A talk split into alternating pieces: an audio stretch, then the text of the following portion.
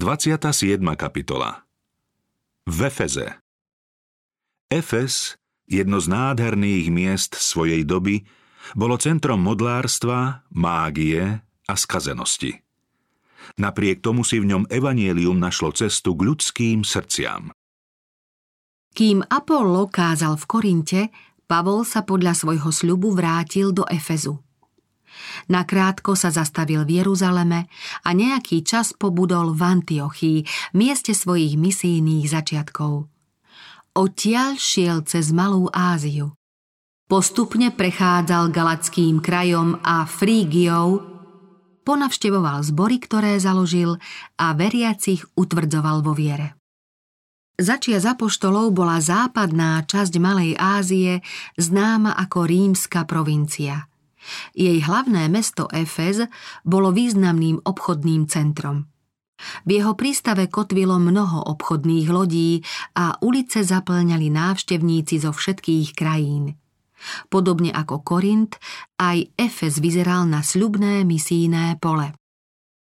Väčšina Židov, ktorí v tom čase žili roztratení po celom civilizovanom svete, očakávala Mesiáša. Keď Ján Krstiteľ kázal, Mnohí zo Židov, ktorí každoročne prichádzali na výročné sviatky do Jeruzalema, vyšli k Jordánu vypočuť si proroka púšte. Ten im Ježiša predstavil ako zasľúbeného Mesiáša. Túto zväzť potom rozniesli do všetkých okolitých krajín. Takto Božia prozreteľnosť pripravovala apoštolom misijnú pôdu. Učeníci Jána Krstiteľa Pavol po príchode do Efezu stretol 12 bratov, ktorí boli podobne ako Apollo učeníkmi Jána Krstiteľa a podobne ako on získali poznanie o Kristovom poslaní.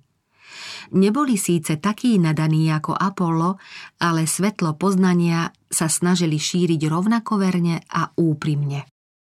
Títo bratia nevedeli nič o poslaní Ducha Svetého. Keď sa ich Pavol spýtal, Dostali ste i Ducha Svetého, keď ste uverili? Oni mu odvetili, ani sme nepočuli, že je Duch Svetý. On sa opýtal, ako ste teda boli pokrstení? Oni odpovedali, Jánovým krstom. Apoštol im potom objasnil významné pravdy, ktoré sú základom kresťanskej nádeje. Rozprávali im o Kristovom pozemskom živote a o jeho bolestnej potupnej smrti. Povedal, že pán života prelomil okovy hrobu a vstal ako víťaz nad smrťou. Opakoval im spasiteľov príkaz adresovaný učeníkom. Daná mi je všetka moc na nebi i na zemi. Chodte teda, učte všetky národy a krstite ich v mene Otca i Syna i Ducha Svetého. Potom im povedal aj o Kristovom zasľúbení, že pošle utešiteľa, ktorého mocou sa budú diať veľké znamenia a divy a pripomenul im, ako slávne sa toto zasľúbenie vyplnilo na Turíce. Bratia si vypočuli Pavlové slová s hlbokým záujmom, s vďakou a s veľkou radosťou uverili obdivuhodnej pravde o zmierujúcej obeti Krista a prijali ho ako svojho vykupiteľa. Potom boli pokrstení v Ježišovom mene a keď na nich Pavol položil ruky, prijali aj krst Ducha Svetého a boli schopní hovoriť jazykmi iných národov a prorokovať. To bola ich príprava na misijnú prácu v Efeze a jeho okolí – Neskôr zašli s posolstvom Evanielia aj do Malej Ázie. Duchovný rast Títo muži sa vycvičili v pokore, boli učenliví a tým získali skúsenosť pre prácu na misijnom poli. Ich príklad je pre kresťanov vzácným poučením – Mnohí ľudia rastú v duchovnom živote veľmi pomaly, lebo sú príliš sebavedomí, než aby boli ochotní stať sa učeníkmi. Uspokojujú sa s povrchným poznaním Božieho slova. Nechcú nič meniť na svojej viere ani na spôsobe života, preto sa nesnažia získať nové svetlo. Keby Kristovi nasledovníci vážne hľadali múdrosť, prišli by na bohaté polia pravdy, ktoré sú im dosiaľ neznáme. Kto sa bezvýhradne odovzdá Bohu, toho povedie Božia ruka. Môže to byť človek nízkeho pôvodu, zdanlivo bez nadania. Ak však svojím láskavým a vierou naplneným srdcom poslúchne každý pokým Božej vôle, jeho schopnosti sa rozvinú, zušľachtia, posilnia a rozhojnia. Ak si rady Božej múdrosti cení, potom mu pán zverí posvetné poslanie a obdarí ho takými schopnosťami, že jeho život vyznie na Božiu slávu a na požehnanie svetu. Výklad tvojich slov osvecuje a prostých robí rozumnými. Aj dnes sú mnohí, ktorí o pôsobení Ducha Svetého na srdce nevedia práve tak nič ako veriaci v Efeze, hoci v Božom slove je táto pravda jasnejšia než ktorákoľvek iná. Túto tému zdôrazňovali proroci i apoštolovia. Sám Kristus nás upozornil na rast v ríši rastlín, aby znázornil pôsobenie svojho ducha pri udržiavaní duchovného života. Životodárná miazga, ktorá prúdi s koreňou vyniča do vetiev, podnecuje vzrast, rozvíja kvety a utvára plody. Podobne je to aj so životodárnou mocou Ducha Svetého, ktorý vychádza zo Spasiteľa, preniká dušu a ducha človeka, obnovuje pohnútky a sklony, ba aj myšlienky podriaduje Božej vôli. Kto túto moc prijíma, bude prinášať vzácne ovocie svetých skutkov. Pôvodca duchovného života je neviditeľný. Vysvetliť ako a čím sa tento duchovný život získava a udržuje, na to ľudská múdrosť nestačí. Pôsobenie ducha je však vždy v súlade s písaným slovom. V duchovnom svete je to práve tak, ako vo svete prirodzenom. Prirodzený život v každom okamihu udržuje božská moc, aj keď sa to nedeje nejakým priamým zázrakom, ale prostredníctvom požehnaní, ktoré sú okolo nás. Aj duchovný život sa udržuje pomocou tých prostriedkov, ktoré nám poskytuje Boh. Ak chce Kristov nasledovník dospieť k zrelosti muža, k miere plného Kristovho veku, potom musí jesť chlieb života a piť vodu spasenia. Musí bdieť, modliť sa a pracovať a v každom ohľade zachovávať Božie príkazy zaznamenané v písanom slove.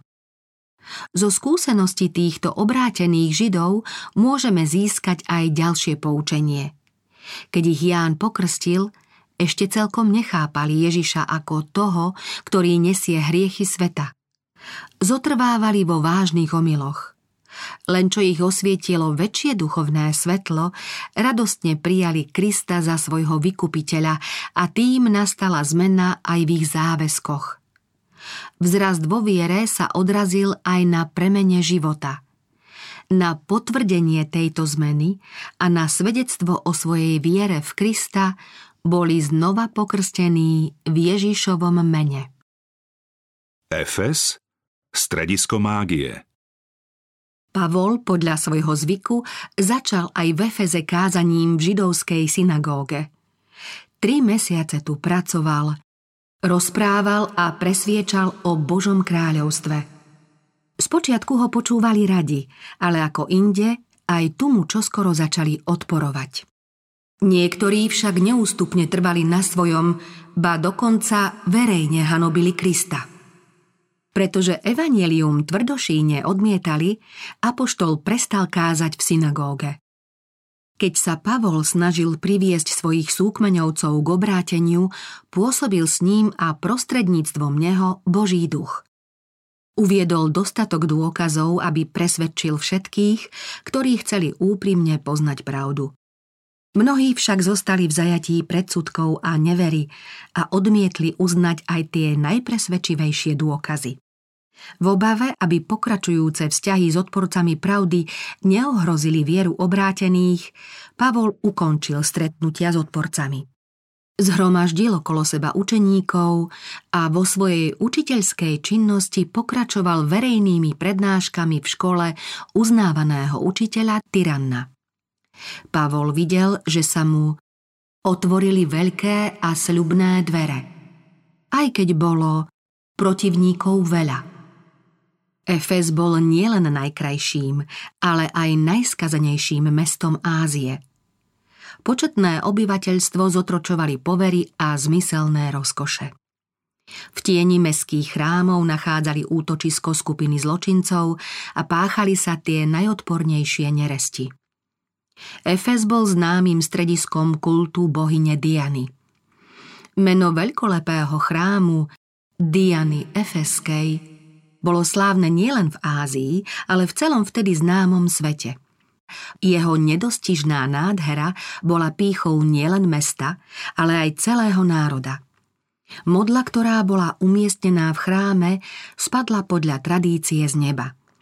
Symbolickému písmu, ktoré sa na nej nachádzalo, sa pripisovala veľká moc.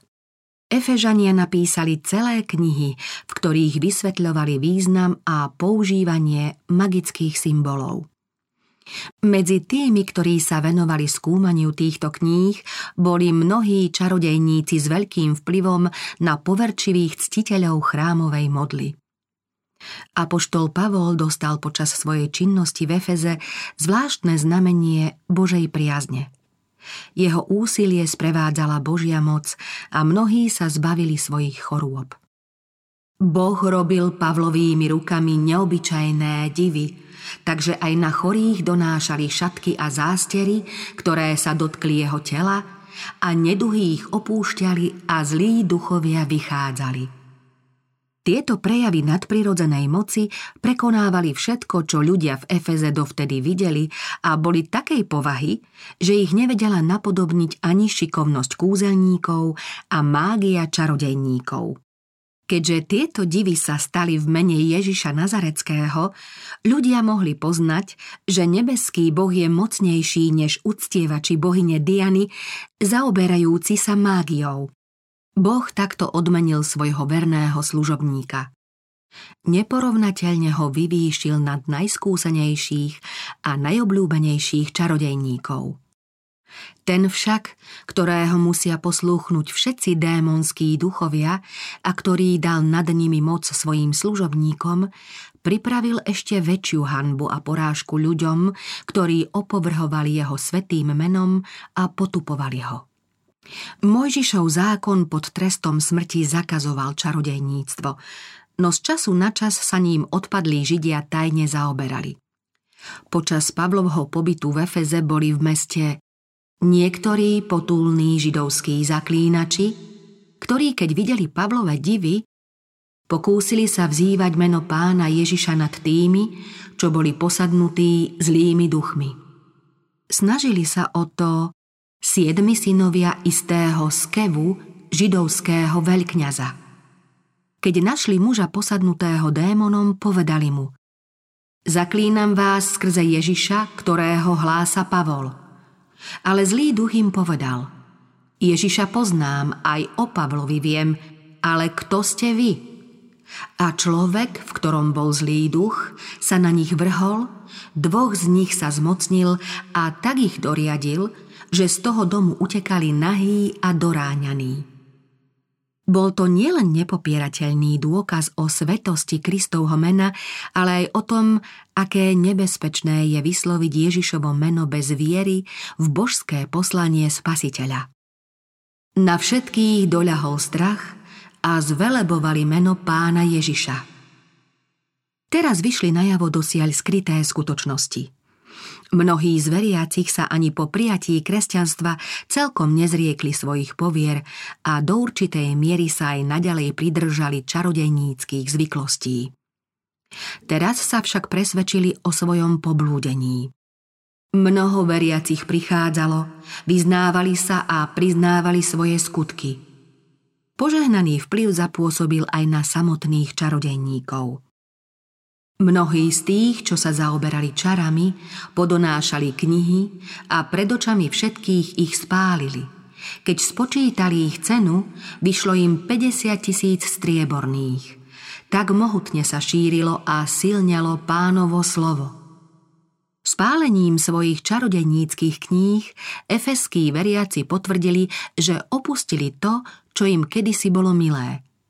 Práve svojou mágiou urážali Boha a ohrozovali svoje životy. Teraz bol však ich odpor k čarodejníctvu taký zrejmý, že svojim činom dokázali pravé obrátenie.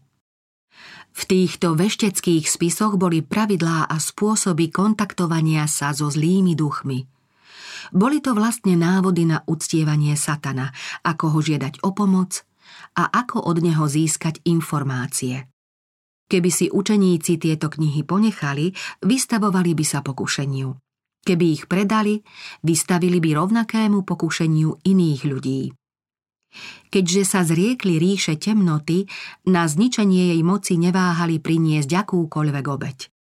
Takto zvíťazila pravda nad predsudkami ľudí a nad láskou k peniazom. Týmto prejavom Kristovej moci kresťanstvo zjavne zvíťazilo v jednom z najväčších centier modlárstva – Vplyv toho, čo sa tu udialo, bol ďaleko siahlejší, než si Pavol uvedomoval. Táto správa sa z Efezu rozniesla do široka a Kristovmu dielu veľmi pomohla. Ešte dlhý čas potom, ako Pavol skončil svoju pozemskú púť, boli tieto udalosti v živej pamäti ľudí a prispeli k ich rozhodnutiu prijať evanielium. Pretrvávajúce nebezpečenstvo Ľudia často prijímajú názor, že pohanské povery zanikli pred príchodom civilizovanej spoločnosti 20. storočia. Božie slovo a iné nezvratné skutočnosti svedčia o tom, že čarodejníctvo sa dnes pestuje práve tak, ako začia z dávnych kúzelníkov. Staroveká mágia bola vlastne tým, čo sa dnes nazýva moderný špiritizmus.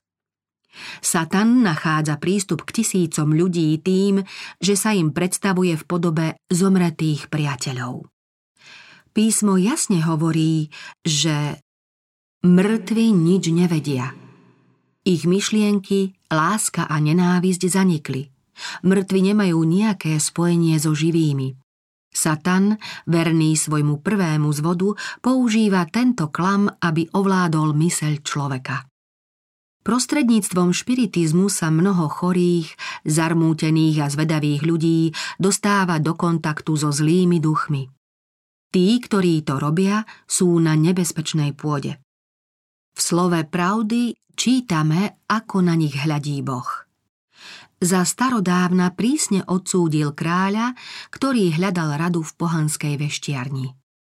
Či nie to Boha v Izraeli, že sa idete dopytovať ekrónskeho boha Búba?